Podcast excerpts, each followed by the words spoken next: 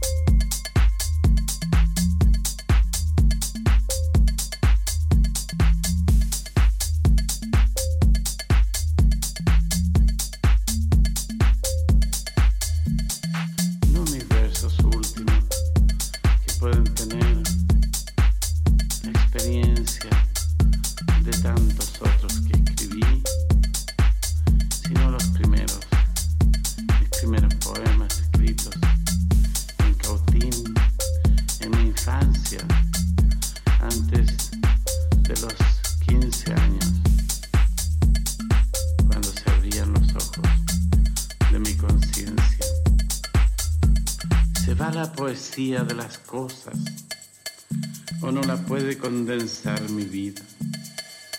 Ayer mirando el último crepúsculo, Ayer mirando el último. yo era un manchón de musgo entre unas ruinas.